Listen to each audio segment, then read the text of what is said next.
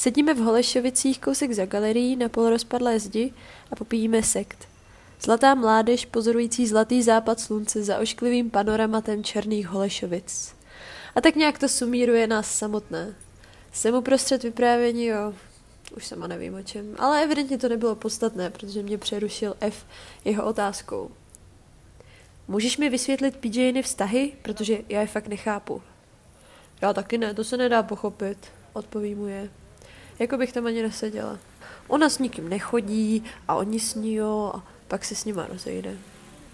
No a já si právě všim a asi to fakt nechápu. Směje se. Pak se na mě oba podívají. Jestli můžu něco říct, jo, tak já to taky nechápu. Nutno říct, že jsem měla zvláštní období. Jsem ten typ, co se nechá větrem někam donést a pak se diví, kde se vzal. Zářným příkladem by byl Honza, kluk, co jsem ho potkala jednoho pátečního večera ve vagónu. V tom nejšpinavějším rokovém klubu v Praze. E tam měl přijít Bros, kluk, se kterým jsem jí tenkrát už dva roky snažila dát dohromady, ale ona chtěla, abych tam byla s ní. Jakmile Bros přišel, nechala jsem je tam a šla tancovat s nějakýma dvouma náhodnýma klukama, co jsem tam potkala. Oba Honzové a oba se nějak nemohli dohodnout, kdo bude tančit se mnou a mě byl celý svět i oni ukradený. Nakonec si Honza jedna vzal mé číslo a Honza dva naštvaně odešel. S Honzou jedna jsme se viděli týden na to. Pozval mě na víno a nějak zapomněl zmínit, že předtím půjdem na bobovou dráhu. Vínem a pizzou se vykompenzovalo moje zděšení z té atrakce. Kdyby byl býval, nemluvil, tak se ten večer dal i zachránit, ale on mě začal poučovat, jak se správně pije víno. Chlapečku, piju, abych to vůbec ještě zůstala, tak mě nepoučuj, jak to pít. Pak mi začal vyvracet moje politické ideologie s tím, že on je na vejšce a až budu i já, tak to taky pochopím. Šla jsem domů a doufala, že si od toho večera nic neslibovala. Přišla mi SMS, jak nečekal, že budu i tak inteligentní. Tak mi průběžně psal, když se sejdem. Ignoroval jsem to do doby, než mě pozval na kolečník a víno. Ach, vždycky slyším na víno. Ten den jsem spadla ze schodu a odřela si nohu neskutečným způsobem.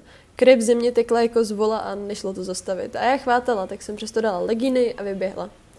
Kulečník to všechno proběhlo výborně. Kdykoliv se pokusil vysvětlit mi, že to hraju blbě, dostal tágem do břicha. Omylem.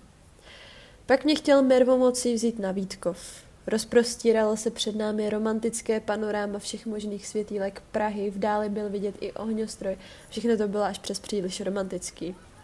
Honza mě chytil kolem pasu a chystal se pronést nějakou řeč, kterou jsem nechtěla slyšet.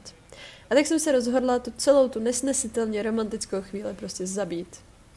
Hele, pro mě asi jen nadzvednu na chvíli legíny. Jakmile jsem povytáhla nohavici, z mé odřené nohy se začal linout další proud krve a Honza se málem složil. Okamžitě mě vzal domů a cestou jsme zase zastavovali na benzínce pro náplasti. Před barákem, když jsem už doufala, že si v klidu půjdu lehnout, si neodpustil otázku. Takže to mezi náma je oficiální? nevěděla jsem, co dělat, nevěděla jsem, co říct, nevěděla jsem, jak se jmenuju. Usmála jsem se a zavřela za sebou dveře. Psal mi. Dál. Bral to, jako bych mu řekla, že jo. Já mu psala, že nemám úplně čas, až jsem mu přestala psát úplně.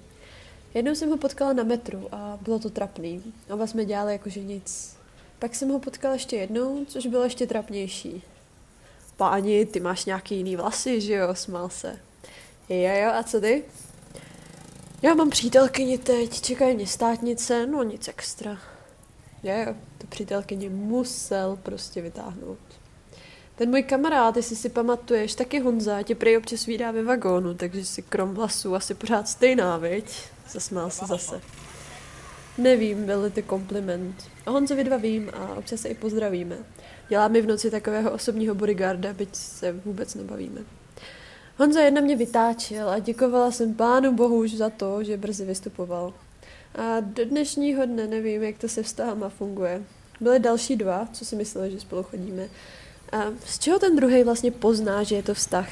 V dnešní době, kdy se minimálně mluví, nikdo není schopný nic definovat, snad ze strachu. A já prostě neumím číst gesta a nevšimnu si narážek. Ale ráda chodím na jídlo. Ahoj.